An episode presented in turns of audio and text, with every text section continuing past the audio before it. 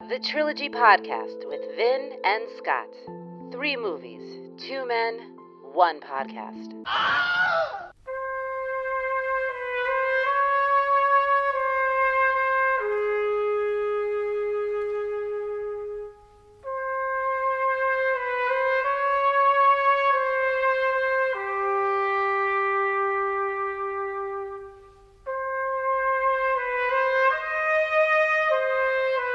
Vincenzo, you come to me on the day of the podcast and you tell me you want me to do some sort of funny sketch at the beginning. Podfather, it's my favorite movie of all time. You have to do a sketch. What have I ever done to deserve such disrespect from you? N- It's not disrespect. I think you just have to do a sketch because how important this trilogy is. Okay, you want to see something funny? I'm gonna put these oranges in my mouth. L- Look, I think Mm, mm, mm, mm, I think this actually is a sketch. mm. Mission accomplished, we did it. Ladies and gentlemen, we are the Trilogy Podcast, the only podcast in the entire universe devoted strictly to trilogies. No reboots, no straight to cable. We're bringing you facts, trivia, debate, and more. To hell with the movie if they made four, Podfather. Bafangul. I'm Vin, I'm Scott. and we are really happy to be doing this episode. And Scott, if it isn't obvious by now, I think you should probably tell the ladies and gentlemen what trilogy we're doing. Doing the Godfather trilogy. Okay, Do it in your real voice. The Godfather trilogy. All right, the Godfather trilogy, and holy shit, am I excited! This Scott is my favorite trilogy. Yes. it's my favorite movie of all time. The first movie, the original Godfather. Yes. The book that it's based upon is one of my favorite novels. I've been chomping at the bit. We've just hit the 30th anniversary of The Godfather Part 3. Coppola put out this new version, this this coda that he's calling it, so we're doing it as a tribute to the end of this trilogy 30 years ago. Yes. It's so big, in fact, Scott, that this is actually going to be our first two part episode. That's right. So that should be Just like the two VHSs you had to rent when you wanted to watch this movie. exactly. It's uh, an intermission and then more to yes. some degree. It's probably the most acclaimed of all the trilogies we're going to cover. I would imagine rivaled only by the Star Wars trilogy, the original Star Wars trilogy. And then when we eventually get to Lord of the Rings in terms Yes. of uh, awards won, acclaim, respect, that kind of thing. That's what truly makes it epic. Yeah, it does indeed. So, this begins the Godfather trilogy part one. And as always, we begin with our robot friend who tells the audience what kind of trilogy this is. We begin all of our trilogies this way, and it's upsetting a lot of the time, but informative. Yes. So, Trilogy Bot, why don't you tell us what kind of trilogy The Godfather is? The Godfather is an epic trilogy.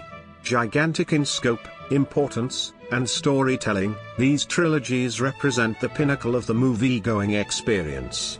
And these greased balls are going to tell you all about them. I didn't like the slurs. No, they, that felt unnecessary, really. You did, but as always, despite his cruelty, the trilogy bot is correct. This is an epic trilogy in terms of scope, in terms of planning, in terms of how the world perceives it. It's the kind of trilogy where to fully appreciate it, you have to have seen each film and they all connect in such a way that it's a grand presentation, a grand story. Right. And this is winds up being, I think, the fifth epic trilogy we've done. Of course, we've done two of the Star Wars trilogies, um, Back to the Future and The Dark Knight. So this will be our fifth epic trilogy, and it's really exciting. We're going to get into your plots, Scott. The what plots? The rhyme is always so wonderful. We're going to get into your plots, and I'm going to add a lot of information in this one. There's so much information to add when it comes to The Godfather. I'm going to try and shoot in some information about the book, some information about the deleted scenes, some info about just the the neat technical things and the acting things that we see in each of the scenes. So Yes. you know, we'll get Very a lot of information out there. Hopefully, it's stuff you haven't heard. Some I'm sure you have heard. This is also one of the most talked about trilogies of all time, too. Uh, but we'll try and enlighten you a bit. All right. So, Scott, I've given it enough fanfare. Just jump right in. good. Okay. So uh, this are the Scots plots. Uh, and, um, sorry, I'm not. Uh, it's just that. Um, It's just that uh, I'm a Scot, and here's a plot. You want to know what happened in the movie? I'ma tell you, and I'm Italian. A rippity, a doopa doopa deepa dappa deepa dappa scatta scatta de plots. Plots! Delightful. That was, that was wonderful. Often I hate your song. This time I completely support it. Wonderful. It was very upbeat. It was Italian. How Delightful. did you not like it? Wonderful stuff, my friend. All right. Break it down for us. So this is Scott's plots. Uh, what I do here uh, is I break down the plots for you. I don't use any character names, and I just give the general uh, events of the movie, sort of a bare bones breakdown. Uh, for those of you who have seen the movie and haven't seen it in a while, so you'll get a little refresher. And for those of you who have never seen it and just want to hear our delightful voices, we've got you covered there too, so you'll be on board with what's happening. Beautiful. Bellissimo. Buona Natale. Well, Don't that's- get crazy. No, that's Merry Don't get Christmas. crazy. Sorry. All right. okay. So we started all off with The Godfather. 1972. In 1940s New York, the soldier son of the don of an Italian crime syndicate arrives home from war with his non Italian girlfriend to attend his sister's wedding, while his father listens to requests from well wishers. Okay, so we're at the wedding here, which might be the most iconic scene of all of the movies. And maybe the longest. Yeah, without a doubt. I mean, it really goes on for a while. Yeah. It's interesting because originally it was supposed to begin with the wedding, but because of how the director and screenwriter Francis Ford Coppola began Patton, you know, with uh, George C. Scott just sort of addressing Right. the audience directly almost, Yes. that's how he decided he was going to begin this one with Amerigo Bonacera looking at the camera and talking ostensibly to, to the Godfather, but to us in a way, looking Right. directly at the camera. So you get that amazing speech by Amerigo about his daughter. Only movie that guy's ever been in. Ah, Yeah. You have the wedding, and the wedding is really meant to set up all the characters and to give you a bit of their character traits, what they're about, to set the scene for what we're about to see. It's filmed in such a way that Francis Ford Coppola actually said, have a wedding, have a party, and he just shot the vignettes around the wedding. You see young Tessio and Clemenza, the copper regimes of the family. Tessio, Abe Vigoda. he's dead. When this was filmed, he was like how old I am now in my 40s. yeah. And you're, you're saying to yourself, how is that even Oh, that's possible? why. I mean, that's why everyone thought he was dead Yeah, for years. yeah. Every time you were like, he's still alive. Yep. You see Clemenza dancing. He's a jolly wedding dancer. He's described in the book.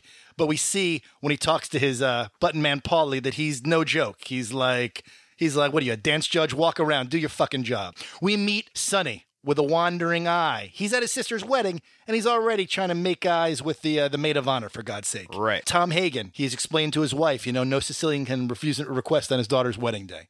By the way, that's completely made up. It's, there's no basis in truth to that. Yeah. Don't go to a Sicilian wedding and just think you can ask the father for a favor. He he won't know what you're talking about. It just sounded like exposition. Yeah. Like to make an excuse of why, like, well, why wouldn't he be at his daughter's wedding? Well, because plot. That's why. yeah, exactly, exactly. We meet, of course, the other supplicants that come to the Godfather for favors. Nazarene the baker, whose son-in-law Enzo will play a bit of a part later on, an important part. I think it's also worth mentioning too the whole scene with Luca Brazzi because Luca Brazzi is rehearsing the lines he's going to say to the Godfather. They did that because the guy that they hired to play the part, Lenny Montana, was a professional wrestler, was a real ex mafia bodyguard, and he couldn't get the dialogue down. So when he comes in, he's like, on, on the day of your. On your daughter's, on the day of your daughter's wedding. That's really him fucking up. Yeah. it's not like he's acting there. They actually had to accommodate his poor acting Yeah. for the sake of the film. he seems a little punch drunk. But, you know, one of the main issues, of course, is going to be the idea of Michael off to himself, shows up late. That famous shot where he's talking about his father's business was actually filmed at night because they were ran- running out of time during the day. So that's all lights around. And that was shot at night where he's talking to Kay about the whole Oh, thing with the really? band leader, that whole story. Oh, wow. Uh, which is kind of cool. And that was actually the screen test scene. When everyone screen tested for the part of Michael, they did that scene talking about the idea of Luca Brazzi and the Right. band leader and that whole thing. Yeah, yeah, yeah. And there's that's based, of course, on real mafia lore. Okay, it's one of the ways, and there's quite a few of them where Mario Puzo mixes in real mafia lore with the film. Frank Sinatra had a contract with Tommy Dorsey, who was a famous band leader in New Jersey, and he wouldn't let him out of the contract, even as Sinatra got more and more famous. Right. And so it was the gangster Willie Moretti, who was one of Lucky Luciano's guys, a New Jersey gangster who helped Lucky Luciano get illegal alcohol in through the ports of New Jersey, that actually did this, put a gun to his head and said, You're going to release him from this contract. Yeah. So it's a real story. Michael's trying to sort of ease Kay in with little anecdotes and things. He can't come right out and say, My father's the biggest mafia don in all of the country. It's worth mentioning, though, Scott, that a major part um, was filmed and cut when they go to the bedside of the dying Genko Abandando. Now, Genko is the real consigliere of the family.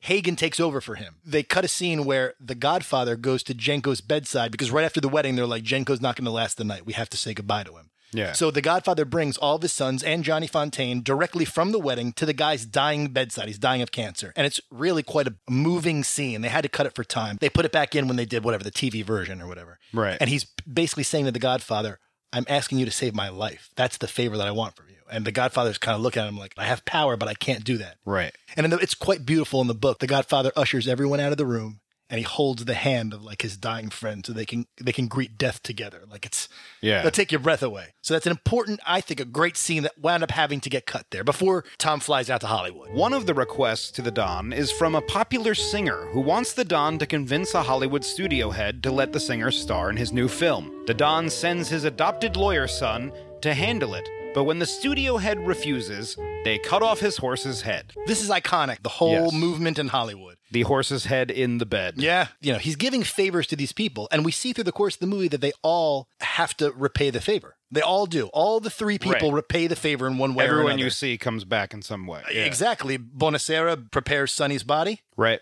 Nazarene's son in law helps Michael out in front of the hospital. And Johnny Fontaine later on agrees to perform when they go to Vegas. And they kind of reinforce that idea of the family. and the idea that you're never getting something for nothing. Right. He is going to come back and ask you to help in some way. Right. You know, and that's just the mafia And way. that day may never come. no, it will come. It'll come. It'll It's come, totally coming. Godfather. I said it may never come. So okay, so he's in Hollywood, right? And we get a completely different vibe from the dark wedding and everything. It's all bright and shining. Really filmed on the Paramount backlot to save some money. We hear the Manhattan Serenade song come in. Really cool. It was like-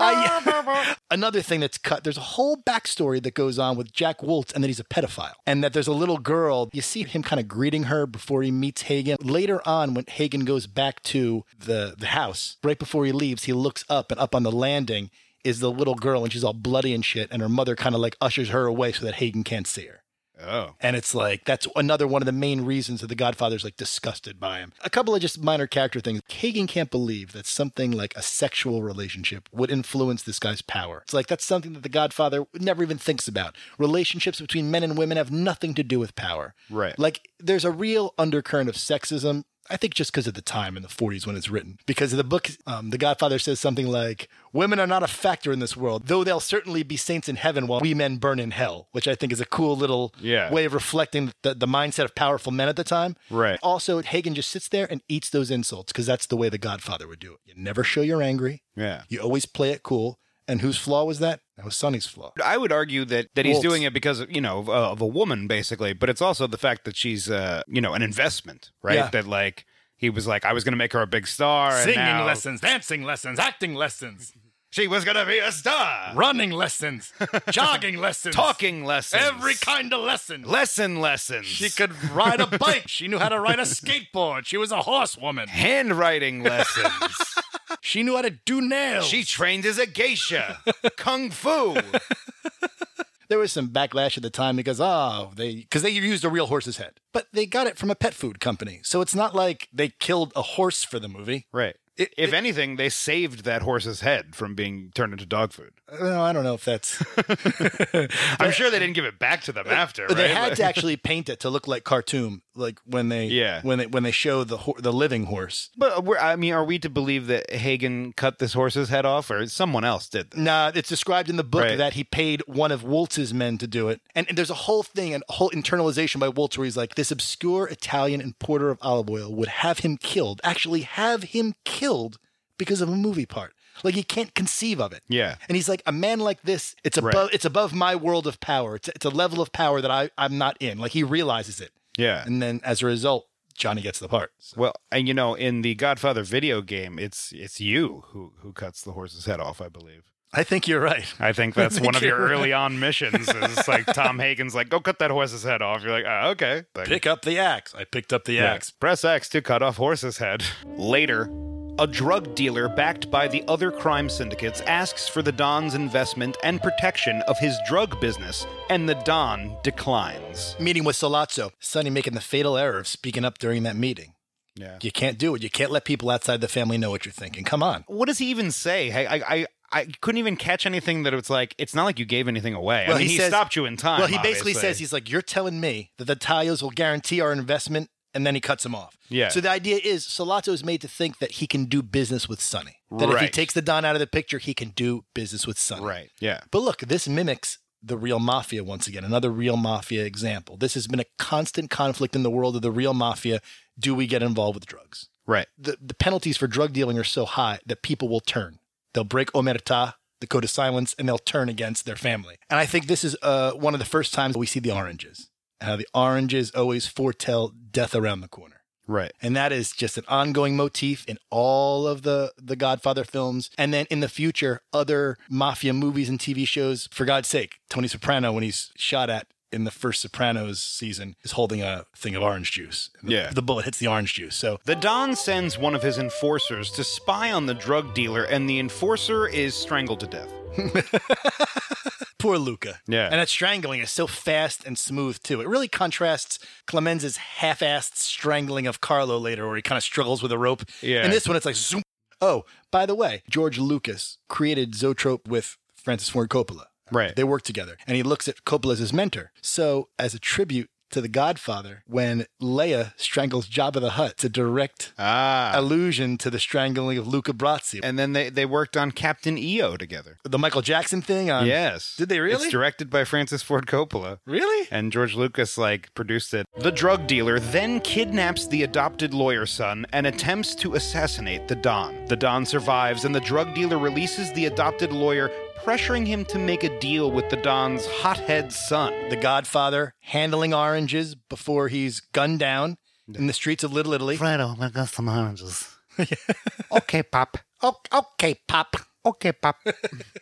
A cool thing about that particular scene is that when Willis did the cinematography, he made it clear that he wanted every shot in the movie to be a point of view shot. You know, Right. so that's why there's no helicopter shots or any of that bullshit, right? As if you're a bystander on the street. Eye level shots. Yeah. But in that scene, you see it from overhead. And Willis fought with Coppola about that. And Coppola said, that's God's point of view. Hmm. How about it's somebody looking out their window? and Fredo's crying, you know. Yeah. And we really because Fredo all we see in the wedding scene is that he's drunk and kind of goofy. So this you really see he's his weakness. He drops the Yeah. gun, he can't fire back, Fumbling. fumbling, and then it's the whole crying. It's really quite a great dramatic moment. His hands through his hair. Papa. Yeah. You know. I also want to mention that a cool thing from the book is that when Salazzo learns that the Godfather has survived the the shooting, it, it's very clear that he means to kill Hagen and that Hagen has to plea for his life That's why it's weird in the movie. Just before they're about to let him go, he finds out that he's alive, and he's like, "Oh, he's alive." Well, and lets him go anyway. I'm like, why wouldn't you just hang on to him at that point and go, Right. "All right, Plan B." the whole idea of them sitting around in the compound trying to figure out what to do next. We get a real sense that Michael is still an outsider. They don't want him to be directly involved. And we get the iconic Luca Brazzi sleeps with the fishes. When Sonny finds out that his father has been shot, he's got to control that temper. There's like a big whole cut moment, which again, I believe is in one of the versions, where Sonny has to go tell his mother. She just kind of stops and she goes, Have they shot him again? Because this has happened to him before. In the book, we've learned he's been shot in the past, The Godfather. Right. And Sonny like goes into the office and he like won't sit in his father's chair. Like he doesn't feel like he can assume the, the role of his father. Like it's a really it's quite a beautiful series of moments. Yeah. And also it's made clear too that he's got to discover who the turncoat is. In the movie we saw, he just knows it's Polygato. And it's just Right. made clear it's Polygato. But he doesn't know whether it's Polly or Clemenza. So he actually calls someone on the payroll that's on the, in the phone company, and he figures out from different phone calls that on the days that Polygato called out sick, we see that he, he's sick or whatever. Right. He's actually at a phone booth near like the Tatalia headquarters or whatever. Yeah. So that's how you figure out that it's Polygato. That's why a lot of times, and I mean, I, I'm sure it's shit that's cut from the book and made simpler for the movie, but it does seem like they just know. We're like, I, Yeah. I- like I know it's this guy because I just fucking know. Yeah, and that because had to it, be because cut. it makes the most sense. So winds up being Gatto. Leave the gun, take the cannolis. Right. Completely improvised by Richard Costello um, as Clemenza. And it's just such an Italian moment. the idea of the cannolis or whatever. Take the cannolis, especially right before you've seen the conversation. of, Like, make sure you get the cannoli. Like, okay, yeah, yeah, yeah. and by okay. the way, that's his real. That was his real girlfriend at the time. While in the hospital, there is another attempt on the Don's life, but the soldier's son foils it. but has his jaw broken by a crooked cop working for the drug dealer. And Michael, for the first time, begins to show that he's, you know, the book really describes it like an icy cold rage at his father's enemies, that they would dare come to the hospital. Where Right. He begins to go from this uh, s- you know, college boy to like a member of the family. Yeah, especially getting like knocked out by that cop Yeah. too. You're like, fuck the police, Yeah. fuck, like fuck the law. And you gotta laugh because how many action movies do we see where a guy gets punched in the jaw 87 fucking times and he's perfectly fine? In this movie, Michael takes one to the jaw. He's devastated for the rest of the movie. He's got a sinus infection. He's Yeah, he's mutilated. he's like jaws wired shut. They the rest really of the wired movie? his jaw. That's crazy. Yeah, they really wired his jaw for those scenes afterward. It seems like when people get punched in these movies, it's like I don't know if it's more realistic, but they seem like they get fucked up. Even Oh, the yeah. times when like Connie gets hit or something, you're like, geez, like it's it's a lot of damage. That's Oh, realism, right? right, I mean, but like you get- most movies, it's like, oh, I have a light, you know, yeah. black eye or nothing has happened. Yeah, or a tiny cut on my cheek after like falling out of a building. exactly. Yeah. And he gets punched and his whole fucking head is wired shut. like he can't walk. In the next shot, he's like limping. It's like, oh, there's something with my inner ear there. Now, oh, I'm falling all over myself. You got high voiced Pacino Yeah. there. That's the high voiced era, era of Pacino. he didn't smoke 10 million cigarettes yet. exactly. Do 27 lines of coke in a row, or whatever Pacino did in the 70s. and also, Pacino becomes like Southern and as an old man. Like his voice gets like, yeah, I heard about that. The soldier's son agrees to meet with the cop and the drug dealer, murders them both, and escapes to Italy. Okay. So you got the great scene where Michael fully becomes a member of the family, where he says to Sonny, I'll kill them both. The whole thing. This the whole- guy who that was my that's my Yep. family, Kay. That's Yep. not me. It- and then all of a sudden, Yep. You see Sonny say, bada bing, you blow his brains all over your nice Ivy League suit. yeah, Bada Bing, of course, is the inspiration for the Soprano Strip Club, Yes. pop culture, right? We really get into the theme right in here, Scott, and it's brought about through much of the movies, is that it's business, not personal. The whole thing where Michael shoots the two of them, okay? Up until this point, there was a good chance that Al Pacino was going to get replaced in this part. The studio was not impressed by his performance, and they're like, he doesn't do anything. yeah. They didn't like, want him to be playing the part in the first place. But after that scene where he's violent, where he does something, they're like, okay, he's good. he throws that gun away. Good. Yeah, he does, right? Meanwhile, Clemens is like, just drop the gun. Everyone will still think you have it. He doesn't drop it. He kind of flings it. He kind of Yeah. kind of whips it. Like we see you drop the gun. Yeah, like it's like a knee jerk. Like, oh shit, I'm supposed to drop this. like, it's like, what are you talking about? I almost forgot. He's like, I just want a reassurance that you're not going to go after my father again. Yeah. No, Salazzo is always going to go after his father. That's Yeah. always been a part of it. He's lying to Michael's face through the entire thing. Right. The whole key is that he has to get rid of the Godfather. I, it- it really succeeds because you hear that elevated train in the background, and that's like the blood pumping in Michael's head, like I got to do this, I got to do this, and it's Yeah. like it's you know the cre- crescendos are right right at the exact moment, right? Like Yeah, yeah, yeah. a very effective scene, Yeah. in my opinion. Meanwhile, war breaks out between the crime syndicates, and the hothead is in charge while the Don recovers. and that whole montage with the uh, newspapers and that whole thing where they have they're playing the piano in the background, the sad Mm-hmm. piano dirge, that was directed by George Lucas. Yeah. And the guy playing the piano is Francis Ford Coppola's real father. The hothead's sister is beaten by her husband, and the hothead beats him up and threatens to kill him if he does it again. Th- At that point in the movie, they were threatening Francis Ford Coppola that there wasn't enough violence in the movie and they were going to bring in a violence director.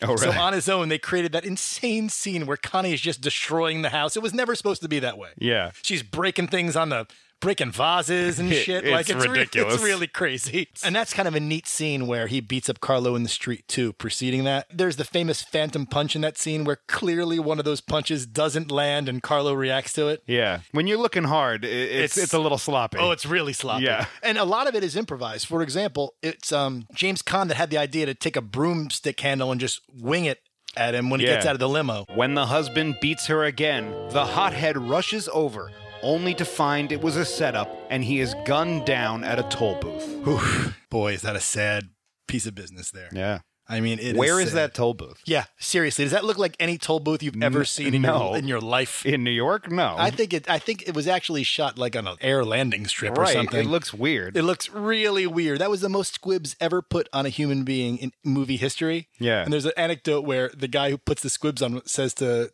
James Conn, he's like, I've never put this many squibs on someone. And Conn's like, should you really have told me that right now? that final kick that they kind of give to Sonny in the face after they shoot him down is supposed to mirror how he kicked um, Carlo when he beat his ass in the street. Right. It's kind of like a tit for tat sort of a thing. Meanwhile, the soldier's son, hiding out in Italy, meets a girl, falls in love, marries her, and then she blows up in a car bomb meant for the soldier. okay. And you, this is where the book and even the movie kind of shows how Michael even more becomes like his father. Somehow going to Sicily cements it for him, like the way these people lived, the way his father grew up. Right. You know, seeing the the rawness, the uh, the, the savageness of, of of Sicily. Well, it's even in the, the third movie too, when he takes Kay around. And Yeah. yeah. like, let me show you, and you'll understand. Uh, I don't my really, family. I don't really understand. I mean, it just it's nice No. scenery. I don't, yeah, but it's a beautiful country. The people is shit. yeah, really, They're like, awful. they're they're terrible. I'm Italian, and they're terrible. and there's the bodyguards Fabrizio who will play a part later as the one that sets him up, sets up the, the car bombing. Yeah. Okay, his bodyguard and Callo, who we'll meet again in the third movie. They show the Sicilian wedding. Just lots of just brass bands all all through Sicily. Every there's a brass band for every occasion. yeah, Uh, just it, they just appear. they just they're just waiting for you at a house And- as you arrive. Yeah, and they every play time. terrible music that sounds kind of awful, and you're like, oh, this is Sicily. The music is raw too. It's all very. Anytime anybody leave or come into the house, we gotta play the big brass band. But another important thing is he dances with um, his new wife, and we see that trend happen.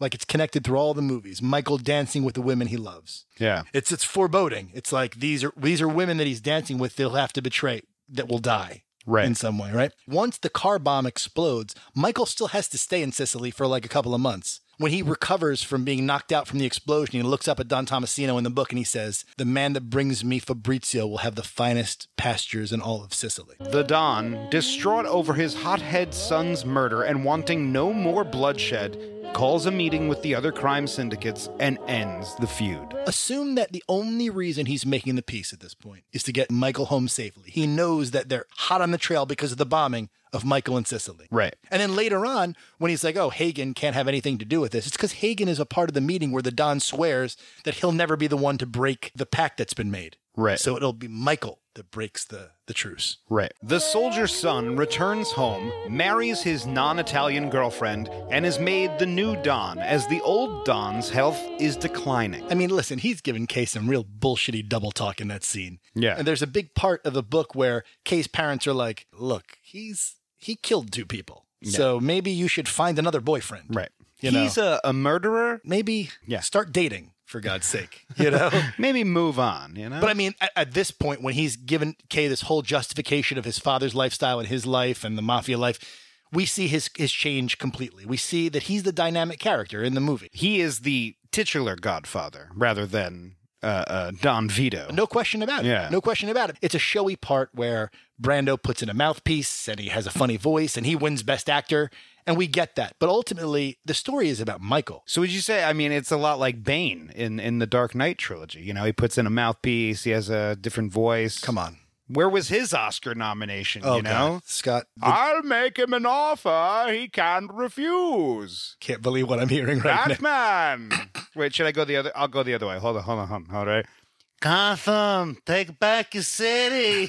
Please stop. You know what? I shouldn't do this to you. I gave you a hard time during Dark Knight, so you can have Yes. this. Again, we hear Michael talking about the idea of going legitimate for the first time as he plans to kill every single person in the movie. The adopted lawyer and the fuck up son are sent to Las Vegas to watch over their casino investments. And later, when the soldier's son attempts to purchase the casino, the owner insults him and refuses to sell. Ah, Mo Green. Ah, Mo, Mo Green. Alex Rocco. Mo Green, of course, based upon um, Bugsy Siegel. Yeah. I mean, without question.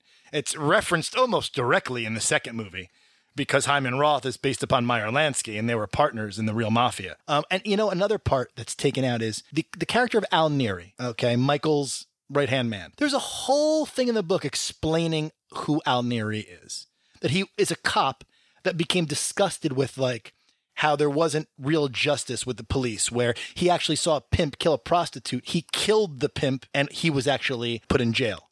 And Right. it was Michael that f- got him freed from jail. And he was like, why should I give my love to like a system that doesn't make any sense when I could give it to a man that did right by me? Yeah. And so Neri almost becomes his Luca Brazzi. That's how it's described in the book. And then he's dressed as a cop later. Yeah, that's the whole thing. He uses his old cop uniform Yeah. as a way of killing Barzini. Okay, I have to say this. The only part of the book that is never made into the movie is the whole Vegas backstory. Johnny Fontaine has a whole story about how like his life now improves. He gets the part in the movie, becomes a real big shot in Hollywood. And there's a character that's eliminated completely from the movie named Nino Valenti, which is his singing partner when he was a a- a boy in, in New York Yeah. and how he's also the Godfather's real godson, just like Fontaine is. And Nino is a, an alcoholic.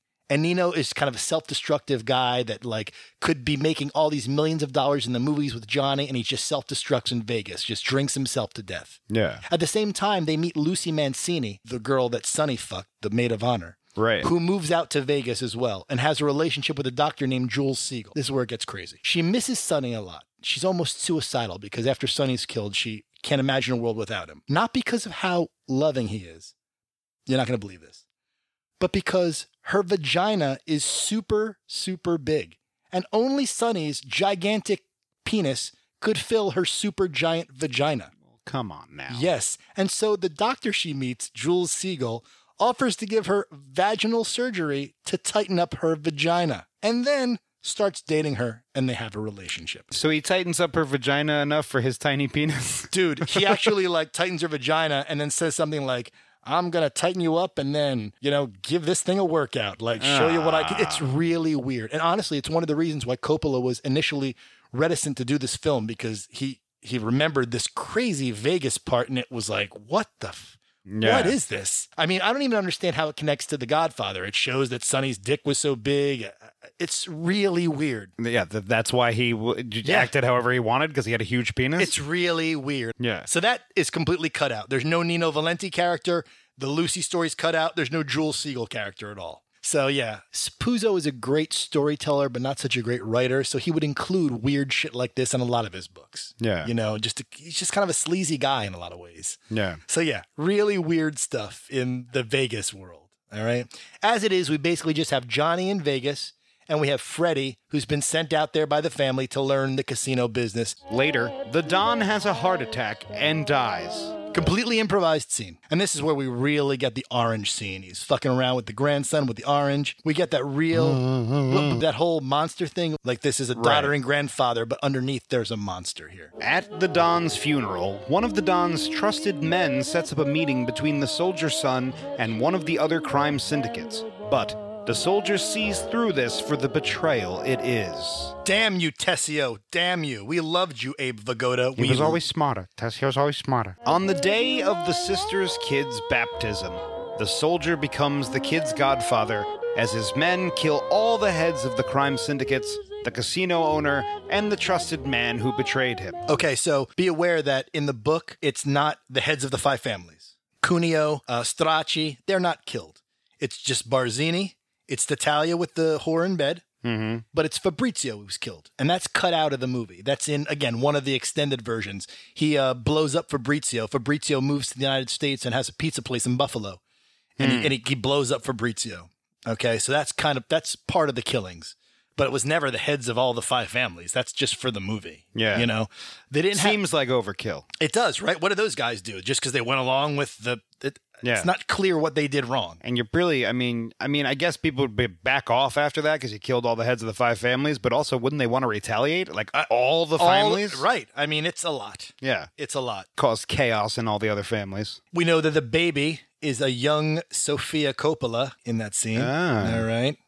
Yay for her. There's a great line when Tessio's killed where it says, um, It's a shame that a man so intelligent would make such a fatal mistake so late in life. And that's why, you know, Tessio's like, Can you get me off the hook for old time's sake? Ugh. Well, you're Do supposed this. to trust the Godfather. There's supposed to be loyalty. I guess so. You know? Later, the soldier meets with the sister's husband and gets him to admit his role in the hothead brother's murder and has the husband killed. And the book describes that he, there's a fraction of him that is not sure that Carlo is guilty and he needs the confession over who contacted him, Right. whether it be Tatalia or Barzini, to Right. just confirm it. Yeah, it seems like anytime he needs somebody to confess something, all he does is talk to them for five minutes, and they just uh, accidentally give it up or give it up immediately, and that's his way of Hence, dealing. sort of with the things. power of the the Godfather, like Yeah. the way they're just able to kind of move men around and this internal strength that they have. The sister accuses the soldier brother of murder, and the non Italian wife asks if it's true. And the soldier lies and says no. And Michael receives benediction from the members of the family, Don Corleone. Like, it's so powerful. Yeah. That's where we get the first inkling of this, the yelling Michael, too. Enough! It's my favorite movie of all time. I've seen everything based upon it, as you heard Nah, from Eh, it's okay. Moving on to The Godfather, part two. the first numerical sequel in American film history, 1974. In early 1900s Italy, we see a young version of the Don from the first one's family get murdered by an Italian Don, and he escapes to America. They say he's got tuberculosis or whatever, but that X in the Ellis Island times meant you were, had a mental problem. He's mentally ill. He keeps speaking some weird language to us. I don't know what this is. and you know, I never saw this in any trivia, so maybe this I'm the first person to realize this. But when they're coming on the boat on the Moshalu, and all the immigrants are like sadly looking at the Statue of Liberty, Yeah. it's green.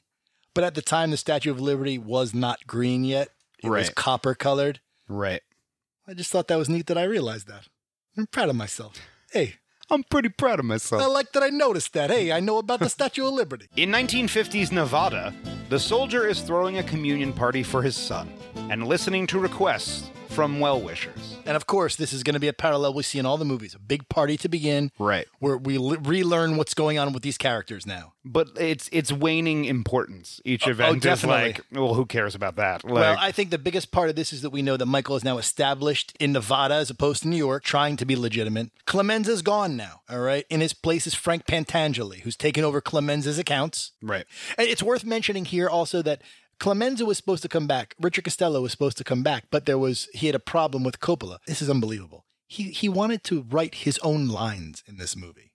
What? Yeah, and so Coppola's like, uh, no, Because he wrote the one cannoli line? thank you, right? So they're like, fuck off, and they brought in Pantangeli really to play his part. It's it's the Right. Clemenza part. Yeah. It really is. And they're wearing the black armbands, Willie Chichi and Pantangeli. They reference it. Oh, they're like, Right, that that, he had a was heart no heart attack.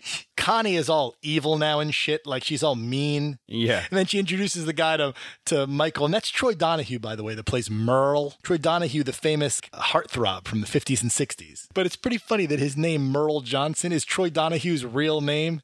And I, like, I just love the line. I don't know this Merle. I don't know what his job is. I don't know how he makes his money. like, Yeah. it's just- Especially he's in the room when you're Yeah. saying all these things. Like, He's like, uh, can I get a drink? Can someone pay attention to me? What? I actually at some point was like, did I miss him leaving the room? Why is he talking to like? And then they cut it, and I'm like, nope, he's still there. he's just talking about him like he's not. yeah, Like, exactly. You've got Senator Geary who comes in. He's like, I hate you and all your fucking family. I hate Italians and this and that. what is it with every scene in this movie where they meet with them and immediately go, you know what I don't like about you? You're thieving wops. and like they say this awful shit about them, and just things never seem to work out for those people Yeah, later. you think? Ever. One of those requests is from a captain in the crime syndicate who wants the soldier to help defend his territory from another syndicate who work for the soldier's business partner. The soldier refuses, and that night, the soldier survives an assassination attempt at his house. We meet Johnny Ola and he talks about, you know, the whole deal with Hyman Roth. Uh, Johnny Ola is played by um, Dominic Chianese from The Sopranos. All right. Uncle June. We're talking about real mafia people. Hyman Roth is based upon Meyer Lansky, and his his Italian partner at the time is based on Vincent Jimmy Blue Eyes Allo. So these are based on real people in here. We're really Right. mixing real mafiosa story with the plot here at this point. Yeah. It's kind of set up where Michael is having problems in New York where he still has sort of peripheral control because Pantangeli represents him with these Rosato brothers. Okay, and the Rosato brothers are backed by Hyman Roth, but Michael doesn't want to fuck up shit with his his deal with Hyman Roth. Right. Then Pantangeli rolls in, and Pantangeli's all drunk and shit. He's like, "Are you drinking? Uh, what are they drinking? Champagne? Uh, champagne cocktails? Okay. Champagne cocktails. Like, what are you talking? about? you know, uh, alarm clock cereal. What are you saying? You're just putting words together. Um, we see that um, Fredo is just continues to be totally weak. Can't control his wife. I shouldn't have said wop or whatever. Or she says it immediately. She's like, "Yeah, you dirty wop. I should have said wop." Oh, Ah, they just being drag her off carried the away. dance floor or Yeah. Uh, whatever. You d- mentioned the assassination. Attempt. Who opened those drapes? I mean, I guess later on we realized that Freddy was involved, but what? Freddy went into the into their bedroom and opened up the drapes. I, I, I like that it's also like they never, ever, ever open those drapes, right? Like she has like Michael. Why are those drapes open? and he immediately is like, "Oh shit!" Get And, like, down! yeah, and hits the fucking deck immediately. In 1910's New York, we see the younger Don lose his job and decide to start a life of crime. We get the whole backstory that uh, young Vito works for Jenko's Right. father at the grocery store. The whole thing with Finucci, the black hand, a part that they didn't include in the movie, but I believe is in a cut scene, that the local neighborhood is fed up with Finucci kind of taking money from everyone. So some of the local kids slash his neck. And later we see the scar across his neck. It's Yeah. never explained. And we meet Clemenza for the first time. And then later they steal the fucking rug. And Vito doesn't even realize till Clemenza's ready to gun down a cop that they're robbing the rug. He really thinks that it's like, ah, I got a fr- friend's got a rug. Yeah. It also shows there, too, that Vito is not averse to committing crimes. Once he realizes they're stealing the rug, he still steals the rug. Also, young Jenko Abendando is played by the guy who played Frankie Carbone in, in Goodfellas Right. and sued The Simpsons because he thought that the mafia character was based upon him. He was also in The Wedding Singer, too, Yes. you know? is my f- I think the funniest line in that whole movie is he like in passing is just talking to Adam Sandler and he's like watering the bushes and he like sprays himself and he's like oh shit I got water all over myself and I don't know why it fucking cracks me up every time. Oh, and of course, Bruno Kirby is playing the young Clemenza. Meanwhile, back in the 50s, the soldier suspects his business partner tried to have him killed, but pretends he doesn't know. The captain is instructed to keep up this ruse, but an assassin tries to kill him, claiming it was sanctioned by the soldier. Now, that's Danny Aiello. Yes. Michael Corleone, says hello. hello. but what Hyman does there is he tries to make Pantangeli think that it's Michael that's trying to kill. Yeah, it gets a little confusing in there because you clearly like he goes to Hyman and says it was Pantangelo, and Right. he goes to Pantangelo It and goes, says- it was it was Hyman. Exactly. Yeah, that weird shot on the street where Willie Chichi stands up, he's hit by the car. What's going on in the streets of New Yeah. York? Yeah, what's going yeah, on? like here? a whole fucking gun battle breaks It's out. You're like, really strange. It's like the sloppiest hit attempt in any it of really these movies. is. The soldier and the business partner go to Cuba to discuss business plans that are being threatened by the revolution. On New Year's Eve, the fuck up brother accidentally reveals that he was involved in the soldier's attempted assassination. They get to Cuba. Scott, that whole gold phone thing is totally real. They really did pass around a weird gold What phone. the hell was that all about? Them passing around this solid gold phone. Michael doesn't even Just look going, at it. Mmm, it's oh, a- heavy. It's huh? a gold phone. Shit, that's gold. That's true. That's a real thing that happened. My favorite part of that gold phone, though, is the cord, which is just a plain ass black cord coming out of the fucking phone. I'm like, you couldn't have spray painted a cord gold? Dude, I'll blow your mind further. They took the gold phone from like a museum just for the movie, and on the front of it is the plaque explaining where the gold phone came from, and you can't see it. This is them weaving in history with the movie. This is during the Batista regime, where the Batistas were cuddling up to the mafia right before Fidel Castro took over Cuba. Yeah. So this is really what was going on. Meyer Lansky put all his money into these casinos in Cuba, and the timing was terrible. It fucking blew up in his face. Right. So the whole Cuban movement is strange. Michael, when he sees the bombing, he's like, the rebels can win. Like he's got a sixth sense that this may not work out for him. Yeah. But he has Fredo bring the two million dollars over anyway. Maybe he had Fredo bring over the money because he wanted Fredo to think the deal was real. He definitely at this point thinks that Fredo might be involved. Yeah. When they have that meeting where Fredo's like, Well, how do you say banana daiquiri? And he's like, I think it's banana daiquiri, you dumb motherfucker. he's kind of eyeballing Fredo, like he knows that Fredo, there's something going on there. You Yeah. get a sense that it's Michael versus Hyman Roth, but at the same time, the front is being kept up that they're still allies in some way. Right. And of course, the weird assassination attempt where Michael's assassin kills Johnnyola with a with a fucking coat hanger. Some assassin. Yeah. What what are you doing? Yeah, and, then and is you immediate- can't kill a guy who's dying Who's in di- bed already. yeah, and then of course you have the big famous scene at the end of Cuba where Michael kisses Freddy the kiss of death. I know it was you, Fredo, and you broke my heart Yeah. because of how stupid Fredo is at the Big Dick Show. Where he's like, yeah, Johnny Ola showed me this place. Five minutes before, he was like, I don't know Where he's Johnny Ola. quote unquote meeting Johnny Yeah, I Ola mean, for the God, first give me a time. break. He's just a fuck up. I think the whole reason he even spends time with Fredo is because he thinks he's involved. Yeah. And he's like, I'm just I'm just gonna he's a fool. Yep. I'm just gonna wait for him to tell me. And I mean, boy, does he It'll come ever. out. It can. It came right out. Yeah. I mean, he's like, oh, old Hyman Roth would never come here, but Johnny Ola knows all these places. What are you doing? Yeah. Fr- Michael is one foot behind you. Right. Yeah. What are you doing? Boy, Johnny Ola, he's the greatest. Never met him though. I mean, it's, it's, it's, it's ridiculous. And that really mirrors, by the way, what happened in 1958. The Cuban Revolution happened right after New Year's Eve. Batista left the country at like three o'clock in the morning and said, I'm leaving the country. And like five days later, the rebels, Castro, captured Havana. The soldier sends a hitman to kill his business partner, but the hitman is caught and killed, and the business partner flees. The soldier returns to America and finds out his wife has had a miscarriage. Back in 1910's New York, the young Don is being extorted for money from his criminal enterprise by the greedy local Don. So the young Don kills him. That flashback, when you see him decide to kill Fanucci, Yeah. the whole thing where he's sitting at the table with Tessio and Clemenza and he's like, I'll take care of it. They're speechless. And they're like, oh, okay. Yeah, and they can't believe it. And again, uh, up until that point, it's described that the Don is a quiet person that thinks a lot, that he's not vocal like Clemenza. that- Right. The book describes this is a moment that Vito's destiny has changed forever. He could have been maybe uh, the owner of a of a supermarket, but no, this murder cemented him as the Don, made him who he was. Right. And Finucci's just a stand-in for uh from the beginning, really. Right? The the guy who killed his family. way Yeah. In the beginning, you know? Yep, yep, exactly. It's De Niro's idea to wrap a towel around the gun as a silencer in there. Yeah. All right, very cool part. I mean, I just love that whole movement when he travels across the rooftops, breaks the gun apart, Yeah, yeah. puts it down the air shoots, like just very cool, and then just casually rejoins his family. Meanwhile, back in the 50s, a Senate committee investigates the crime syndicate, and the captain who believes the soldier tried to have him killed is ready to testify. I could do without all this. It's it's mirroring the the famous Joe Valachi testimony.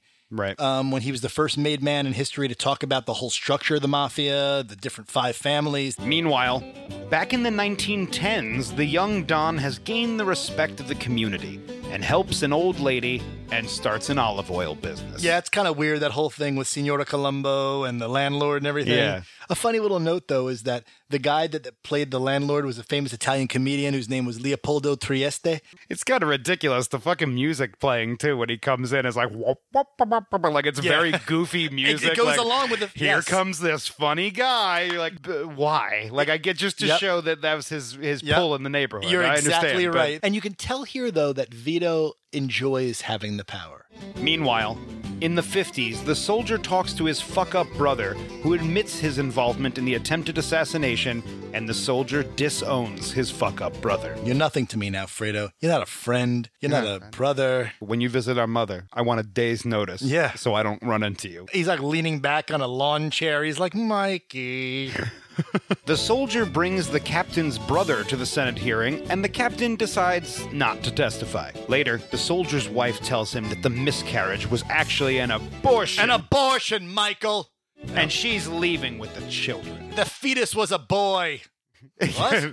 it was a boy, and I had it killed. It's yeah, it's really crazy. Like- and his slap to her, it's not a real slap. He kind of like, like a pushes push. his hand, and she falls down. Well, I think it's it's a movie slap. The soldier slaps her, cuts her off, and takes custody of the children. Meanwhile, back in the 1910s, the young Don returns to Italy and kills the Italian Don who killed his family. awesome killing where he stabs him. It's not really mentioned in the book. This whole thing where he travels back to Italy, that's completely new. That's Yeah. completely new. Settling all accounts, as it were. Meanwhile, back in the 50s, the soldier's mother dies, and the soldier seems to forgive his fuck up brother. It's just like with Carlo, though. He lures Fredo in by reconciling with him because he knows what he has to do later. Lulling him into a false sense of security. Exactly. In the same way we watch Michael rise in the first movie, we watch him fall in the second movie. Right. Scene by scene, as things happen, the Senate hearings to the abortion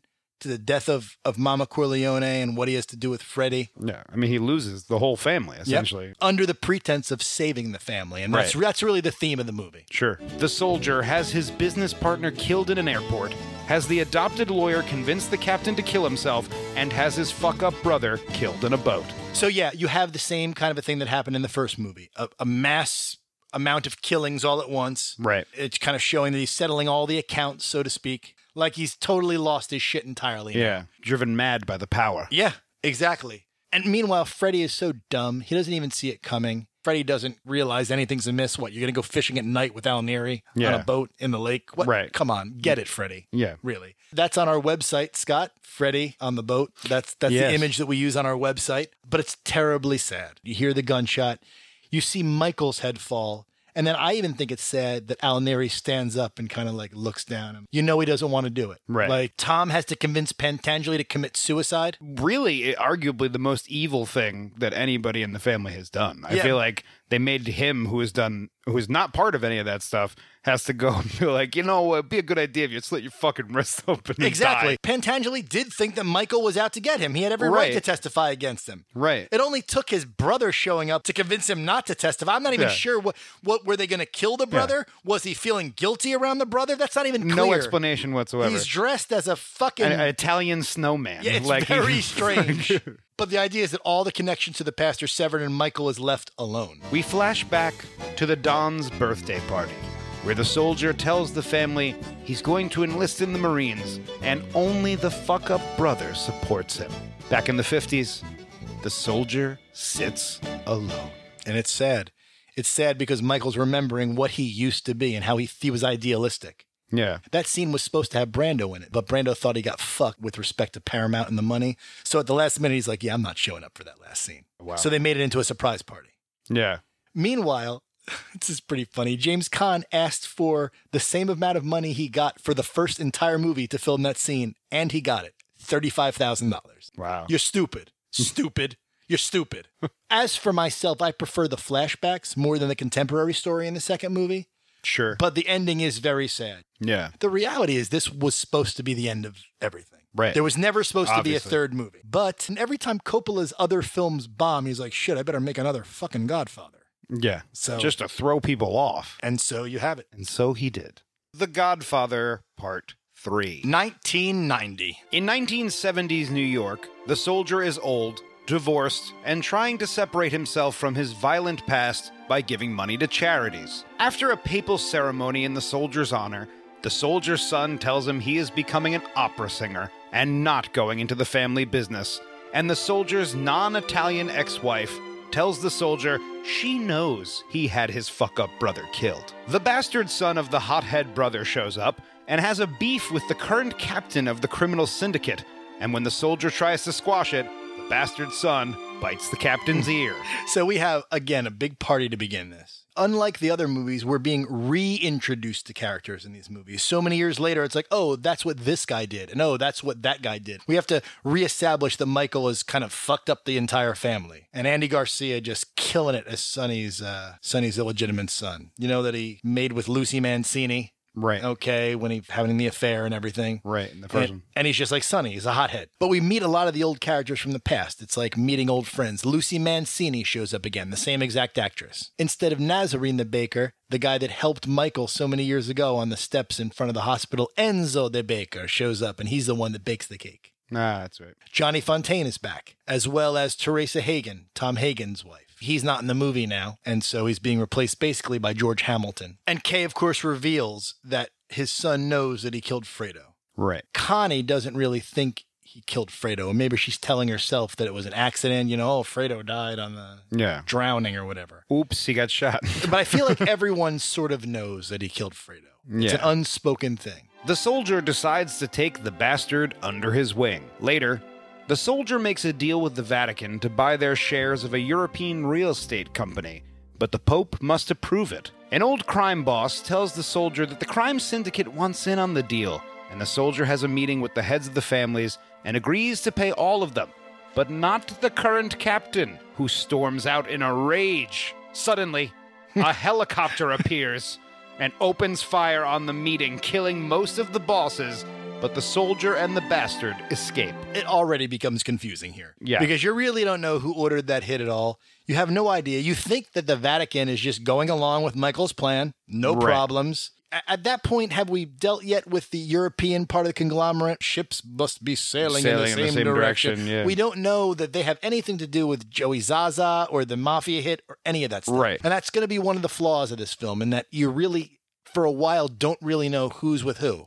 Yeah. Not till we get to Sicily is it really clear what the sides are. Meanwhile, the mafia guys are like, "You've made us so much money. We've got checks for 30 million. We want more. We want to be in on Immobiliare. Fuck off. The Yeah. whole point is I'm paying you off so that you'll leave me alone. Right. No one seems to get that Michael wants this to be a legitimate business at any point in time. Right. Like no one gets it. They don't get it. The European conglomerate led by Lucchese doesn't get it. No one gets it. Yeah. Get it.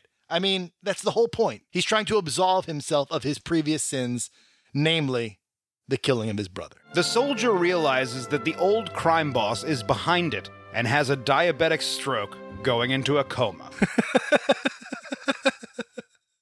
And you hear him yelling out there. It's kind of a weird bit because he's like, he yells out for Fredo there, but before that, he yells out, you old fuck or whatever. Yeah, He's yeah. talking about Don Altobello. yeah, yeah. He knows that Altobello I think he might even say Altobello, like, Does or he? it says something Because quick. he know, look, it's no coincidence that Altobello and Zaza escape, so he knows that Altobello is in on that. So that his Right. old boy that he thinks is going to like help him smooth things over with the commission is in on it with Zaza and whoever. And I don't think he realizes at this point that it's the European conglomerate, that it's Right. Lucchese. I don't think he realizes it at this point no. but he can't trust Altobello. And so when he gets to Sicily, there's this whole thing like, what's Altobello up to? Our Right. old friend, Eli Wallach from The Good, the Bad, Yes. and the Ugly. Trilogy superstar. Yes, yes. While the soldier is in a coma, the bastard starts dating the soldier's daughter, his cousin, and also kills the current captain. Ew. To both. I mean, seriously. How many times has Michael at this point said, like, fucking stop it? Don't do what you're doing. Yeah. You get the Knock o- it off. You get the okay from Al Neri and Connie of all people. Yeah. Who suddenly is this hardened, mean woman, and she's like,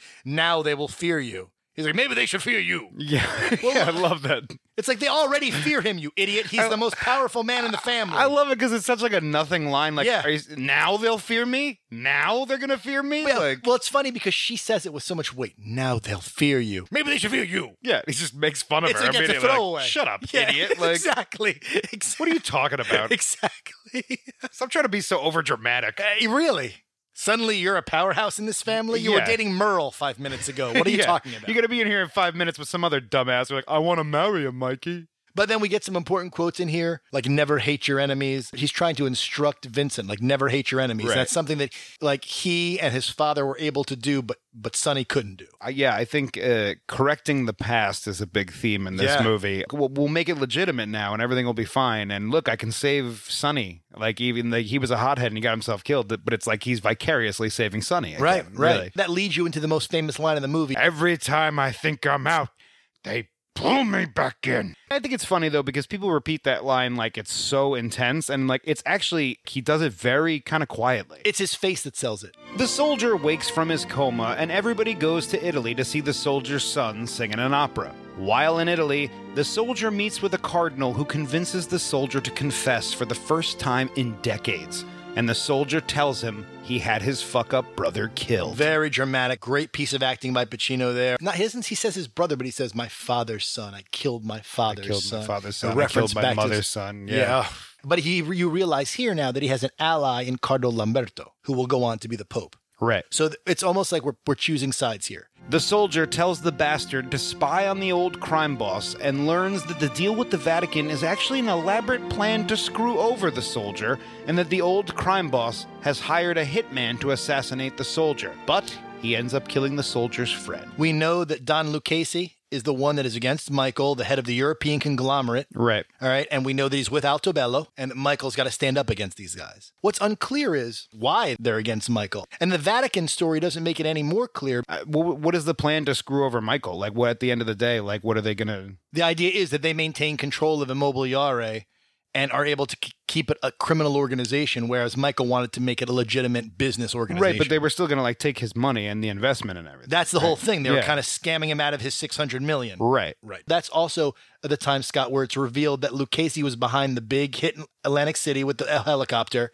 and that Zaza was just his Confederate. Yeah. That entire hit in AC was just to kill Michael. Forget about all the other mafia guys. Why don't you wait them to go to the bathroom and then shoot him? He's an old fucking man. It's not like Was that your best plan? You're like, oh, we better get a helicopter. Make sure we get. What And if we open kill fire. everyone else? Oh well. Are there no consequences to killing every single head of crime in Right. the world? Daughter's going, Dad, Dad, Dad, Dad, Dad, shut up. The cardinal becomes pope, ratifies the deal, and is killed by poison tea. and that's based upon the real story of that pope at the time, Pope John Paul I, I believe, the pope that lived for a month. They're trying to connect it to real stuff. Right. Yeah. yeah, yeah. Obviously, it wasn't poisoned or anything, but again, they're trying Uh, Not to. that we know of. do you know something? No, I don't know. I'm just saying. I said not that we know. we of, don't know. but there could be. The soldier makes the bastard the new Don in return for not dating his daughter. While everyone is at the opera, they kill everyone who tried to screw the soldier in the Vatican deal, and the sister feeds the old crime boss a poisoned cannoli. On one side, Vincent, who's the new godfather, is getting revenge on all the enemies, Right. while at the same time, Lucchese is trying to take out Michael and kills the Pope.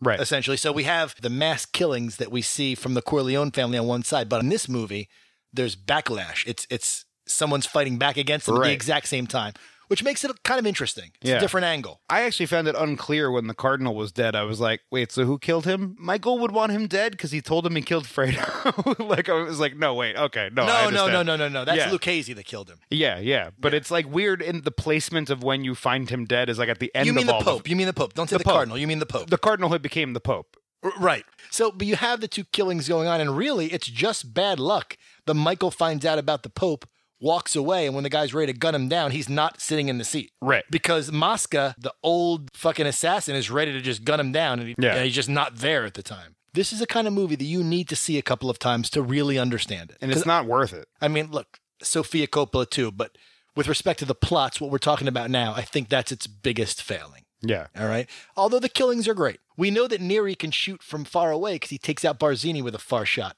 Incidentally, uh, uh, that scene where Neri shoots Barzini and drops to his knee and like t- aims and takes his time with that shot, for some reason is like my favorite part of the first movie. Really? Yeah, I don't know why. I think it's such an interesting little thing that like he sees him getting away. He's like, I'm not fucking this up, and just drops, takes his time, bang. yeah, like, yeah. But Fine. that scene reminds me of the Untouchables scene as well. Okay. Also, with where Andy Garcia is the one who has him. He's like, "You got him, I got, Got him. him." Take him." Yep.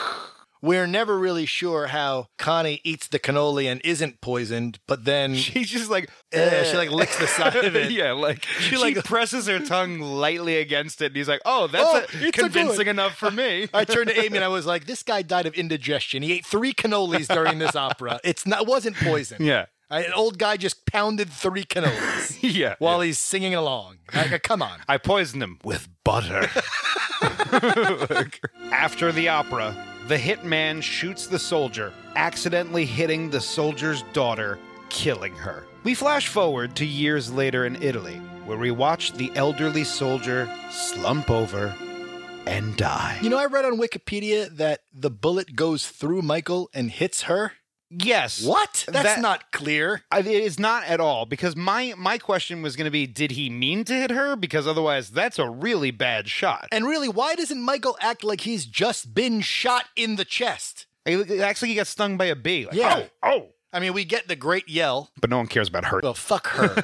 we hate you so much, we're glad you're dead. And that's not her fault. It's Francis Ford Coppola's fault For casting his daughter. Yes. He should have known better. Yeah. You're an award-winning filmmaker. You should have known what Like, talent looks like. It's, it, it was enough that you cast your sister as Connie. What, Yeah. You know, enough already with the nepotism. So Michael actually wins at the end. Right. He kills everyone that was against him with respect to Immobiliare, but he loses everything. You know, the first movie shows the rise, the second movie shows his fall, the third movie shows his attempt at redemption that fails. So it's almost like another downbeat. Like he can never recover, maybe from killing Freddy, maybe from trying to be his father. He could never be his father. Right. All right. So There we wow, go. That was a long plots. All right. Yes. That was a They're long, long one. movies. I got a lot to say. I'm sorry if I went too far. I got excited, Scotty. I got excited. okay. I got thrilled. Let's talk a little bit about the details of some of these movies, and I'll try and go through them as expeditiously as possible. The Godfather. You can't talk about The Godfather unless you talk about some of the main components of it. Cinematographer Gordon Willis is a big part of the making of this film. He, you know, because Coppola was more of an actor's director, dealing with the uh, motivations and how the actors related to one another, not a visual director.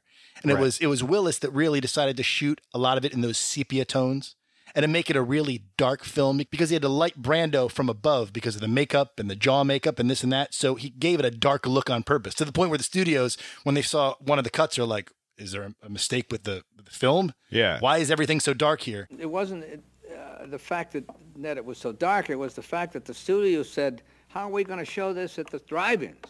And of course, a big hand in these films was Robert Evans, the head of Paramount. The kid stays in the picture. Right. Yeah. you yeah. know, kind of the famous producer. Yeah, of you course. know, Uh, and he had a lot to say, and that was there was a lot of conflict going on with these movies. It's based upon, of course, the 1969 book by Mario Puzo, which is at the time was one of the biggest books of all time yeah. with respect to publishing.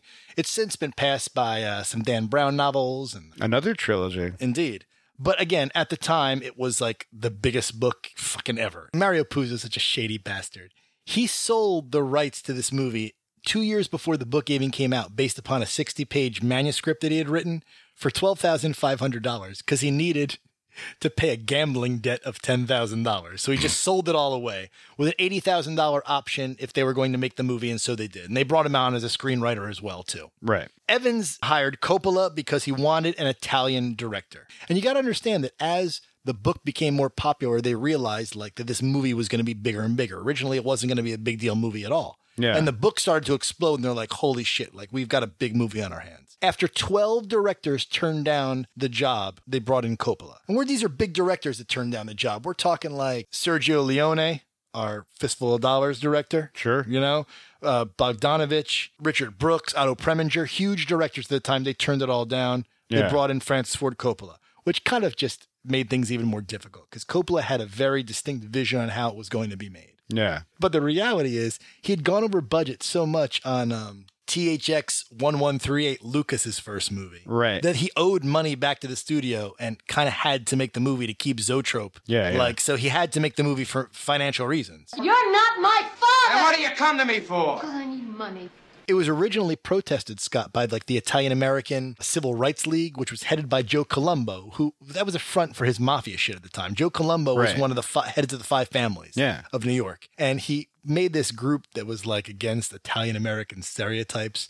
So he was like, "We're going to protest this movie if they use the word mafia or Cosa Nostra in it." And so the studios had to agree not to use those words, and they weren't in the screenplay anyway. So they totally scammed out the mafia You goddamn guineas really make me laugh. constant battle with the studio, especially the casting of two parts. Who was going to play The Godfather?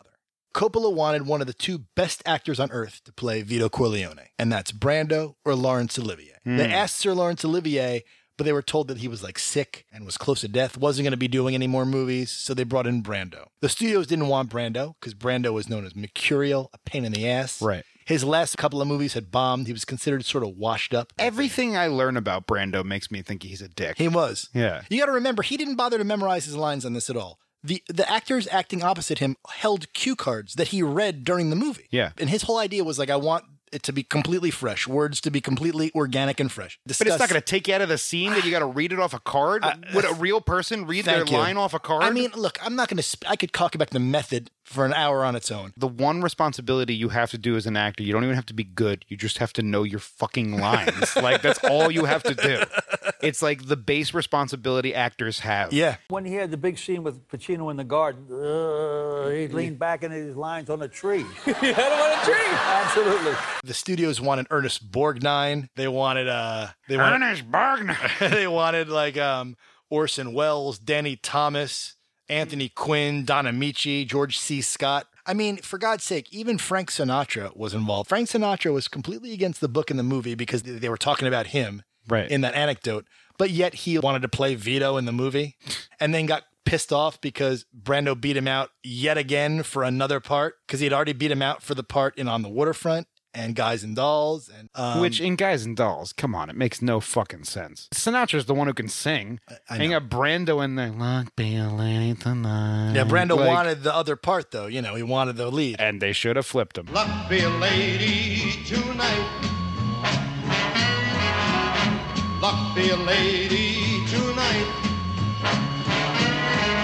Lucky if you've ever been a lady to begin with, luck be a lady tonight. Uh, and of course, the other big casting thing was Michael. The studios hated Al Pacino. He was not famous. Robert Evans called him the midget. He was considered too short for the part. Yeah. No one liked him. So you can't imagine the other actors that were offered this part and turned it down. We're talking Martin Sheen did a screen test. They tried to kill him, my father. They did. They nearly did. Dean Stockwell, Warren Beatty, Jack Nicholson, Dustin Hoffman, they all turned it down. Robert Redford, they wanted to bring him in as a northern Italian because he was hot at the time. Uh, Uh, you're I also- mean, you're already. I mean, honestly, I think with James Caan, you're already like he doesn't look very Italian. Yeah. You know what I mean? Like, you gotta have someone who looks very Italian to be Michael. You got uh, Ryan O'Neal. They asked him to do it because of the s- success of Love Story, which had been a Yeah. couple of years before. Nice Italian name, Ryan O'Neal. And then for a while, James Caan was going to play Michael because James Caan was sort of a name at the time and they wanted to attach a name to the part. Another little interesting story Al Martino was cast by the studio to play Johnny Fontaine. Then Coppola came in and wanted Vic Damone to play him. Al Martino went to his mafia connections and got the studio to reverse it so that it went back to Al Martino. When Brando slaps him, it's not in the script at all, and Martino didn't know how to react to it. He Yeah. was terrified. It was The Yeah. whole thing. Brando's from that school of acting of like, let me do something that's gonna totally throw you off your game. Yeah. And that's gonna be That's you know, realism. That's acting. You're Yeah. like, no, it's inconsiderate, is what it is. You should tell the Exactly. guy he's gonna get slapped. You can act like a man. What's the matter with you? So this movie was made for six million dollars and made three hundred million dollars. Wow. It was by far the biggest movie of all time up until Jaws. Right. It was the number one movie in the country for 23 weeks. When they optioned it to TV in 1974, it broke all the Nielsen records for TV movies. Yeah. Beloved by critics on most critics' top five list, if not the number one movie of all time. Generally considered to be one of the best movies ever made Yeah. by most people. But talk about pop culture, Scott. I mean, it created a genre. Now there's been like 300 movies about the mafia since this. You're talking um, Goodfellas. You're talking The Sopranos. The Freshman. Marlon Brando reprises the role as a spoof with Matthew Broderick. Yeah. Yeah. The- for God's sake, The Simpsons have an entire little section that's based upon The Godfather. Fat Tony? Fat Tony. That's Who was voiced by Joey Zaza. That's why I keep my friends close. And your enemies closer? No, why would I do that? If they were close, they would kill me. And we mentioned it before. They made a video game, I think, of, of, of Godfather 1 and Godfather And 2. a two. Yeah. They were okay. I played them both. I enjoyed them. And then I, co- I guess we'd be remiss if we didn't talk about the Academy Awards in 1972. It won Best Picture, it won Best Director, Screenplay, Score. Khan, Duvall, and Pacino were all nominated for Best Supporting Actor. Brando took down Best Actor, and then there was the whole thing where the Native American lady came up on stage, Sasheen Littlefeather, Yes. so that um, Brando could protest the treatment of Native Americans in films. Right. Like everyone during the Academy Awards looks at her like, huh? Get the fuck out of here. Okay. And uh, not even because of bigotry. I think it was just because it's like, ugh, it's Brando. So The Godfather changed movie history. That's Yeah. basically what this comes down to. It changed how films were made. It was a monster. We're bigger than U.S. Steel. Godfather 2, it is the um, first sequel to win Best Picture. And it's one of only two. First or only? Return of the King also won Best Picture. In this one, there's m- uh, much less to say here because there wasn't nearly as much studio interference with any of this. Coppola was the producer here, Puzo came back. The big thing with this was that it was two stories. It was completely unique. You had the story of young Vito and you had the story of Michael's rise Right. and fall. This one was made for 15 million. It made 88 million, not nearly as much as the previous movie, but um, still the seventh biggest movie of the year. It was poorly screen tested. People didn't like the amount of switchbacks between the past and the present. And so it was severely edited, where I think it winds up being four switchbacks between the past and the present, which made it more reasonable. So that was a big criticism early on. Indeed, people either thought it was an amazing classic, better than the first movie, or kind of dismissed it because Right. it was so different. Yeah. Of course, it's been reassessed and it's considered to be a brilliant film in the league of the first Godfather. And some people put it as higher than the first Godfather. Well, you get De Niro, you know. And that's big. I mean, as De Niro rose in stature, you grew to You see lose Brando, but you get De Niro. one of five actors who won the Academy Award speaking another language. This might be, I don't know, it might be the best De Niro performance. Maybe. I mean, I like, I mean, don't I like Taxi Driver? I like Raging Bull. Don't get me wrong, but something about this, it just suits him. It just makes sense. I don't know. Yeah, I agree. And he looks so young and cool, like And then you look at him now, and yeah, and he's playing fucking Robert Mueller on SNL. I mean, what happened? Who the fuck do you think you're talking to? Oh, yeah? people consider this to be Pacino's best performance ever, and he didn't win the Oscar for this. He didn't win an Oscar till the '90s, right? Not till Scent of a Woman. This is one of the uh, four in a row for Pacino. Pacino was nominated for an Academy Award for four movies in a row: The Godfather, Serpico, The Godfather Two, and then Dog Day Afternoon. Attica! What are you Attica! Attica! Attica! This is a movie where all of the installments of a trilogy were nominated for Best Picture. The only other movie that can say that, Lord of the Rings. And when we get to the awards in 74, this one won for picture, director. Of course, Pacino got a nomination and lost to Art Carney. Huh? I mean, I like Art Carney. Yeah, it's not Uh, like Ed they were- Norton. Oh, you're gonna get it, Norton. You're gonna And of course, another one of these things where there were three nominations for Best Supporting Actor De Niro, who won, Michael Vigazzo, and Lee Strasberg. And somehow Talia Shire was nominated for Supporting Actress. She's barely in the movie. It's really. She supports nothing. Yeah, it's terrible. In any of the movies. I agree. Although it got a um, a nomination for, or I think it won for adapted screenplay, even though half of it is original.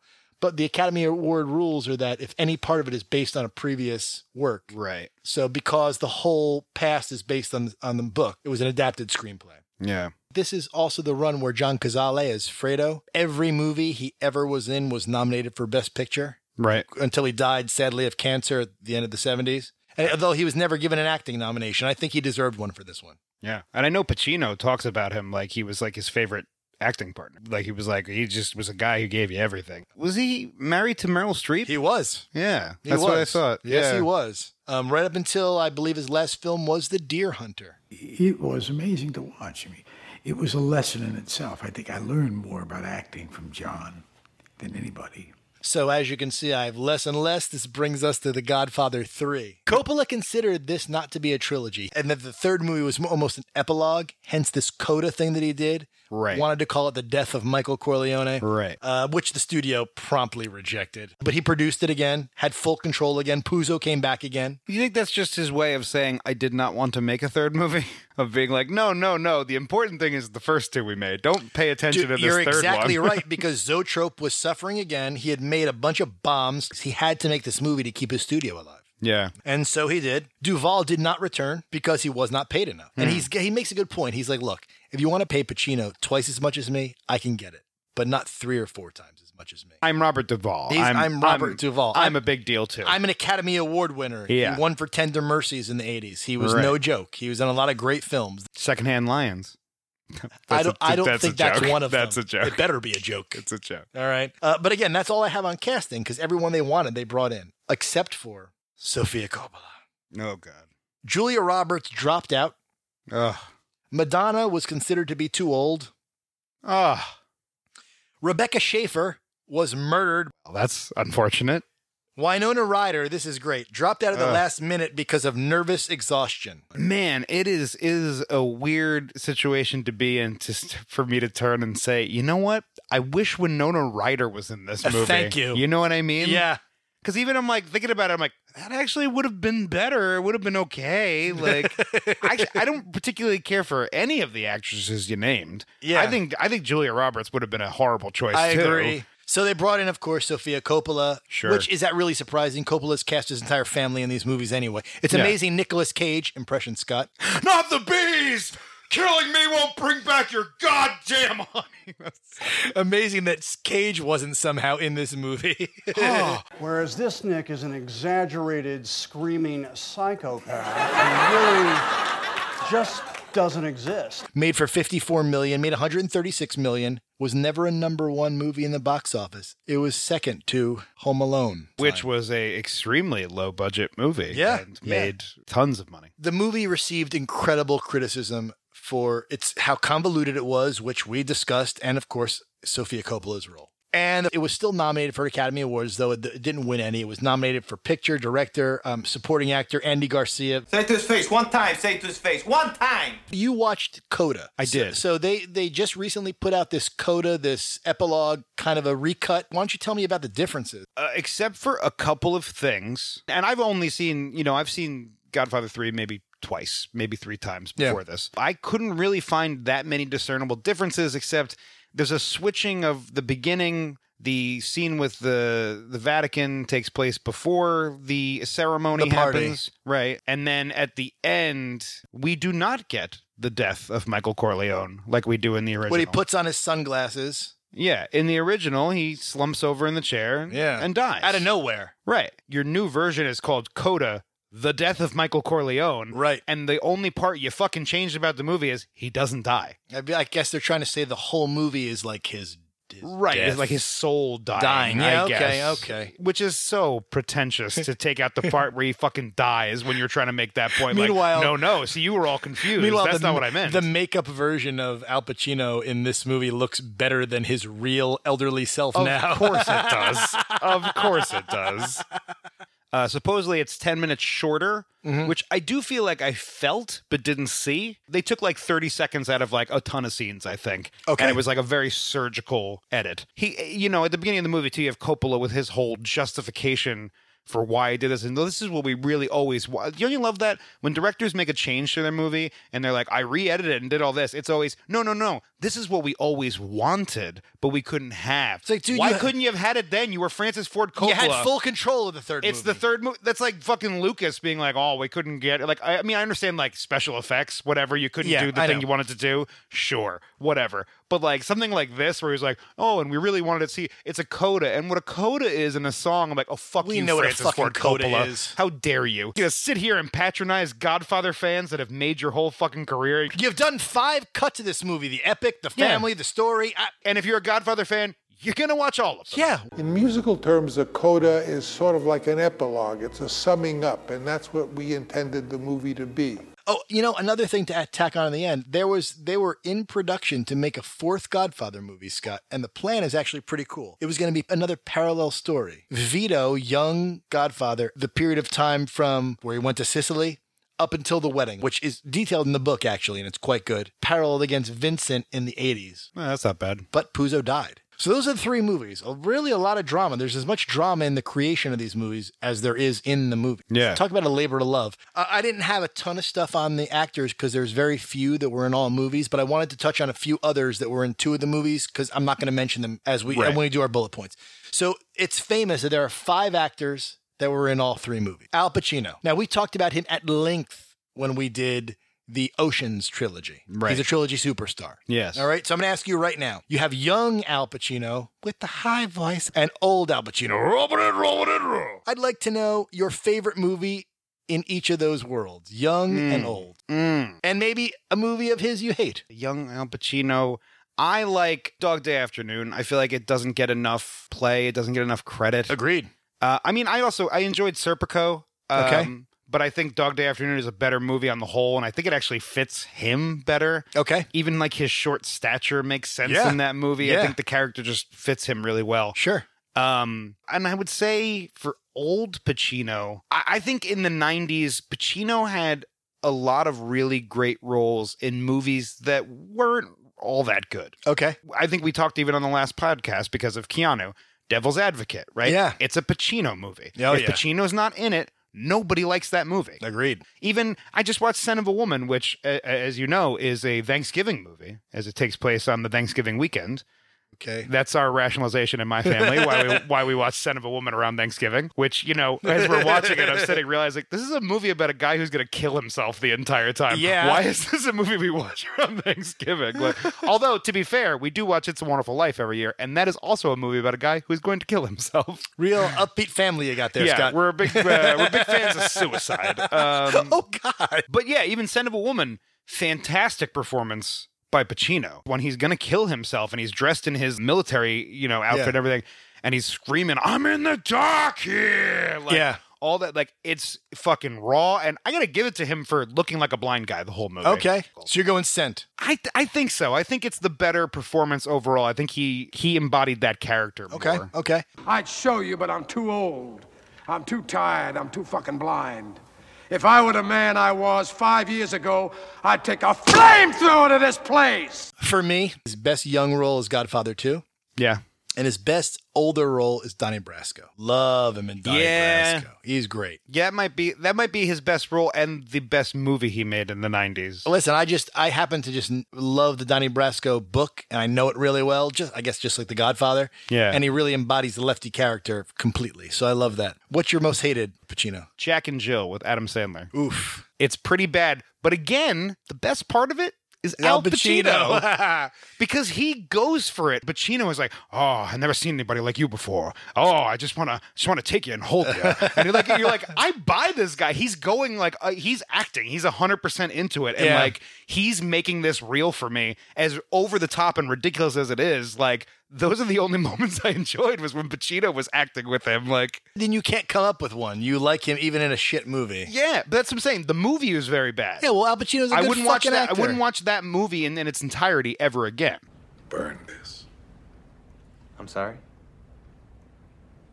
This must never be seen by anyone.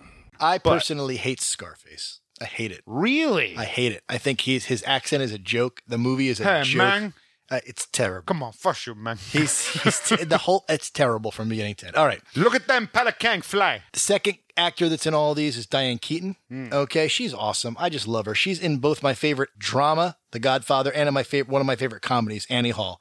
We all know Diane Keaton as being a big Woody Allen actress for the, most of the 70s. Right. We're talking, you know, interiors, Manhattan sleeper. But I mean, she's got this great offhanded, natural delivery. She's quirky, she's funky, she's really good. I just always liked her. Hmm. Um, she's also iconic for movies like uh, Reds, Baby Boom, Father of the Bride. It's a good one. I do like Father of the Bride. And she dated like all of her And co- Father of the Bride Part 2, actually. is it's not quite good. Hmm. terrible. She dated all of her co-stars. She dated Woody. She dated Warren Beatty. She dated Al Pacino. Like, but she never got married, and she doesn't like plastic surgery. I respect that. Yeah, I respect it. I do. too. Always liked her. La di da, la di da, la la. Yeah. Number three, Talia Shire. Hmm. I have nothing to say about her except Yo Adrian. You only know her from the Rockies. That's it. She was nominated for a Best Actress award for the first Rocky, justified in my opinion, Right. And is terrible in every other Rocky movie. Yeah, yeah, she's good in the first and Rocky. she kind of stinks in everything else. yeah. You got here's a rare one. Richard Bright as Al Neary is in all three of these movies. I love Al Neary. I do too. All right, I explained his history a little bit. He was in The Ref with Dennis Leary, played uh, Dennis Leary's alcoholic partner. Yes, he did. Yes, he did. I think he's most Which I didn't realize until the third movie when I went, holy shit, that's fucking Murray is his Yeah. name in the movie. yeah. I think that that's a thing. Also, another holiday favorite of my family. It's a good movie. I, Yeah, I like love it. the ref. Richard Bright was in a lot of things: Marathon Man, Looking for Mr. Goodbar, Once Upon a Time in America, Red Heat with Schwarzenegger.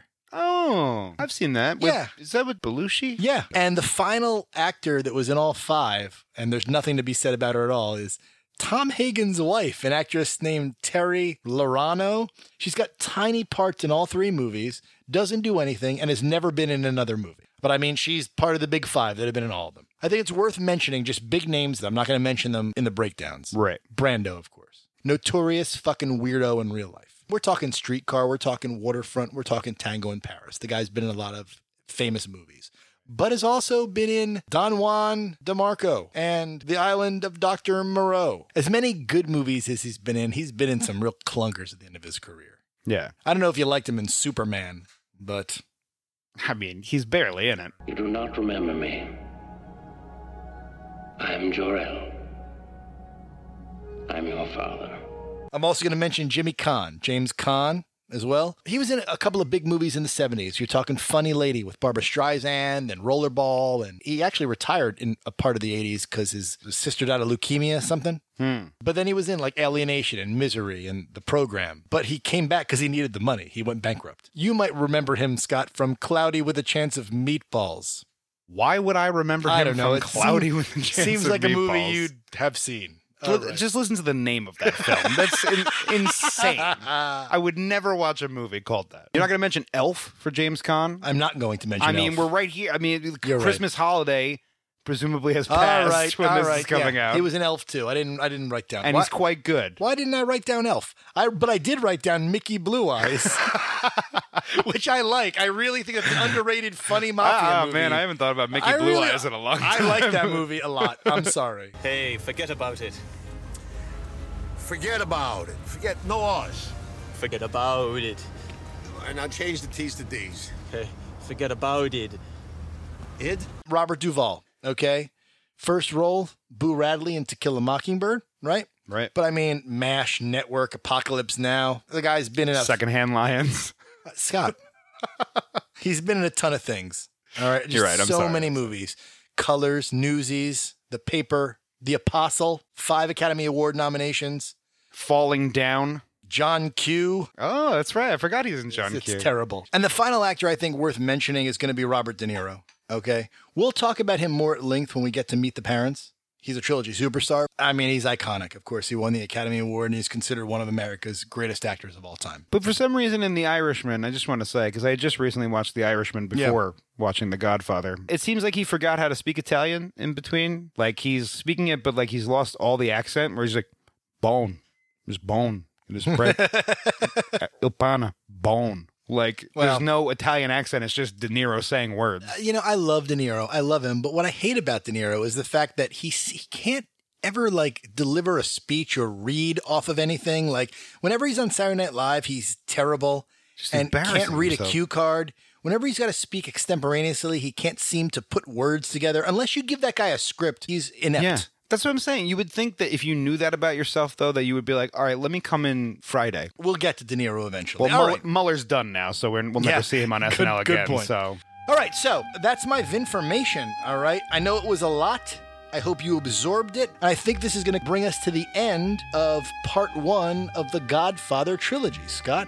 Il Intermissione. Yes, thank you for the Italian. Ladies and gentlemen, please join us for the second part of the Godfather trilogy. The exciting conclusion. All right, we're going to get into the funny stuff, into the little details that we thought were funny. For me, movies that I love, I have a tendency to be even more critical towards because I love them so much. So it's like you're making fun of, a course. friend. You know what I yeah. mean? And you're nitpicking. You're nitpicking. So Turn the record over and uh, start playing the second half. I'm Vin. I'm Scott. And check us out on, of course, Instagram and Twitter. We're not going to give you the whole rundown now, but um, we're there. And we're We are there. we're doing shit. It's the most base way of explaining what we do. Sweet tomato.